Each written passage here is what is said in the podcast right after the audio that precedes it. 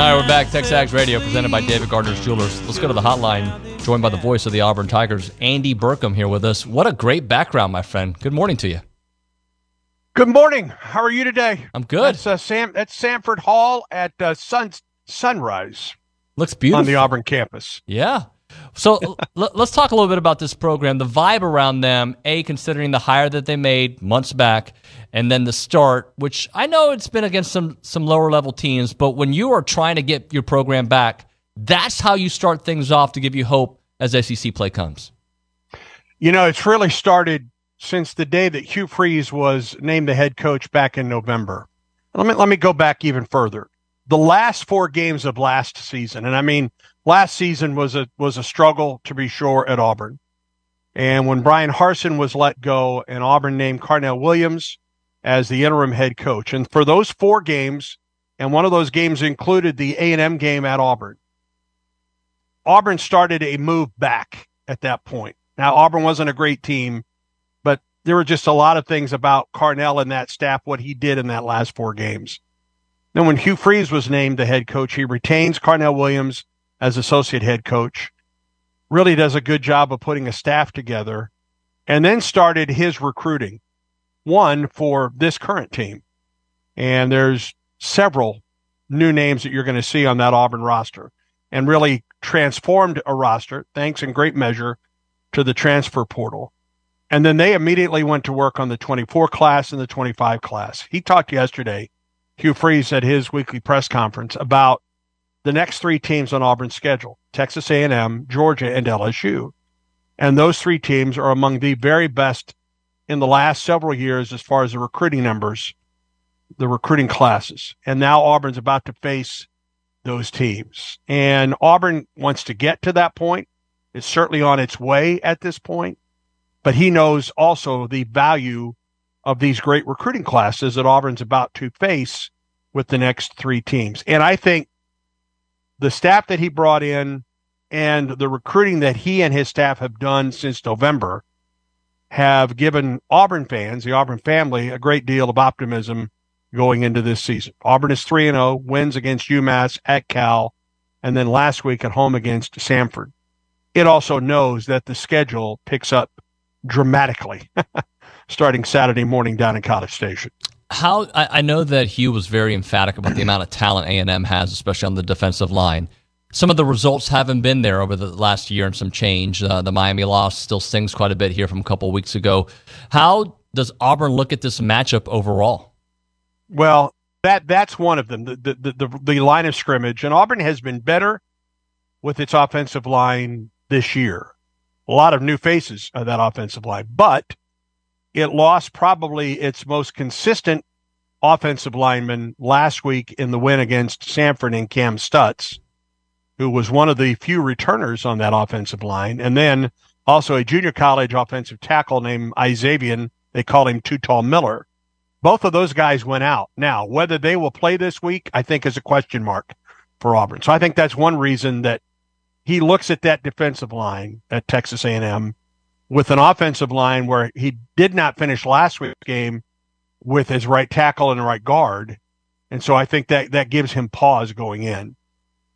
Talk. But I think he also takes a look at at the other side of the ball and what Conner Weigman has done and that really good group of wide receivers with Ainias Smith and Evan Stewart and Moose Muhammad and others. It's a deep room and it's an athletic room. It's where Auburn would like to get with its group of wide receivers. And I think you're seeing that in the recruiting efforts moving forward. I think that's one of Auburn's big points of emphasis. Wide receivers, one, offensive line, two.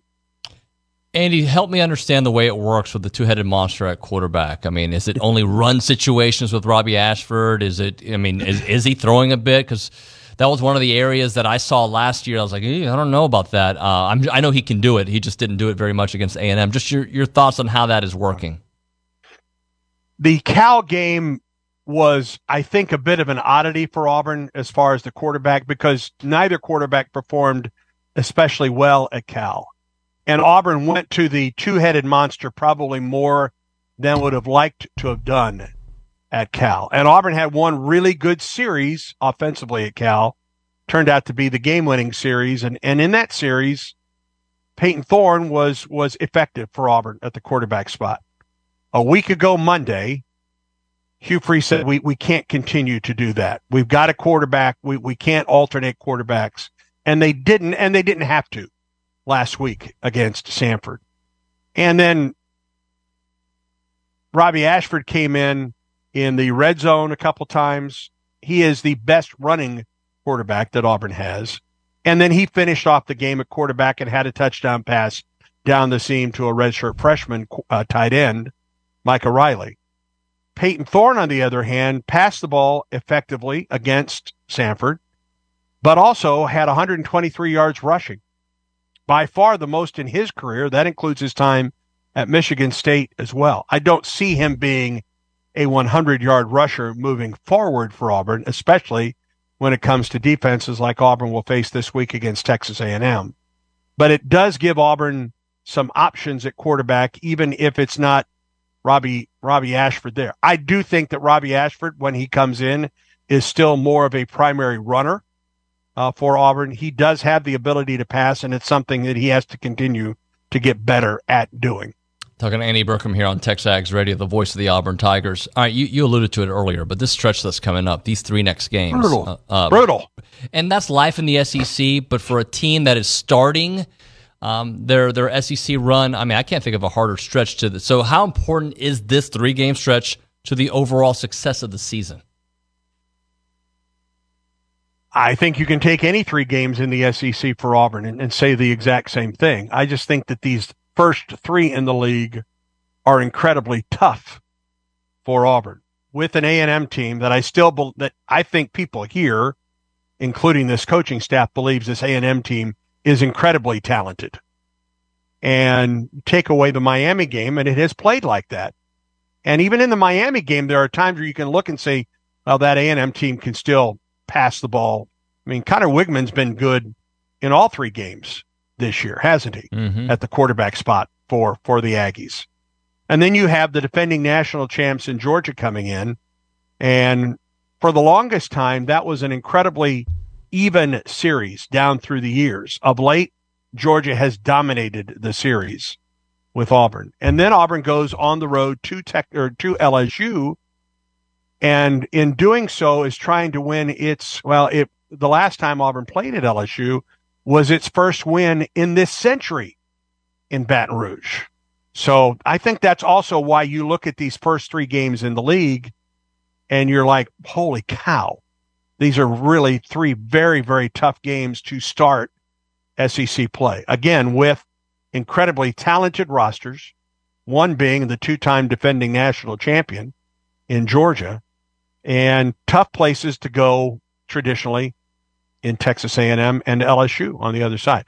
Whether this, listen, I mean, these are, and Auburn will, will likely be an underdog in all three games going into this, this three game stretch coming up. And then, by the way, it's conference for Auburn until mid November. So, you know, and it's the SEC West, and we all know that the SEC West is the best division in the best conference in this country, even though Georgia's on the other side.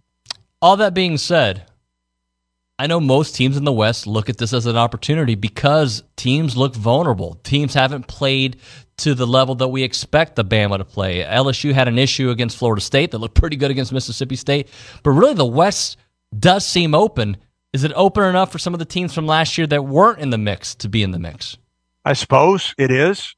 I also think it's it's very possible that some of these teams in the SEC West, like an LSU or an A and M or an Alabama, put start to put things together right now. I mean, we are in a day and age where we overreact on Monday to what happened on the weekend.